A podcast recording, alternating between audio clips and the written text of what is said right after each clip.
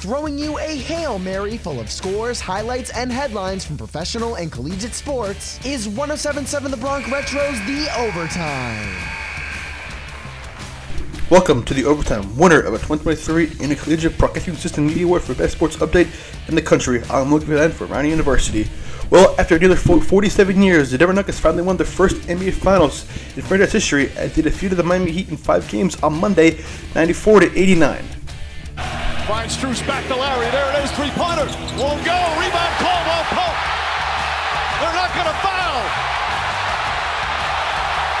The Heat will let it play out.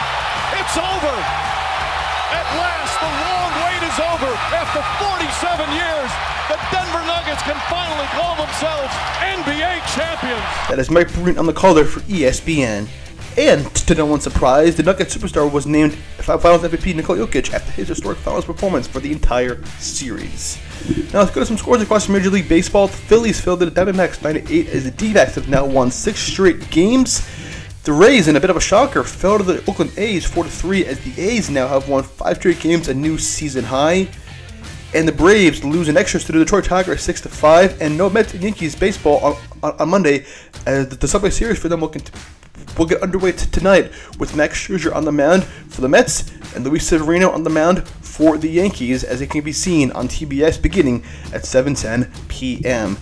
And this has been the Overtime, your two-time IBS award-winning sportscast for Best Sports Update. I'm Logan VanDine from Brady University.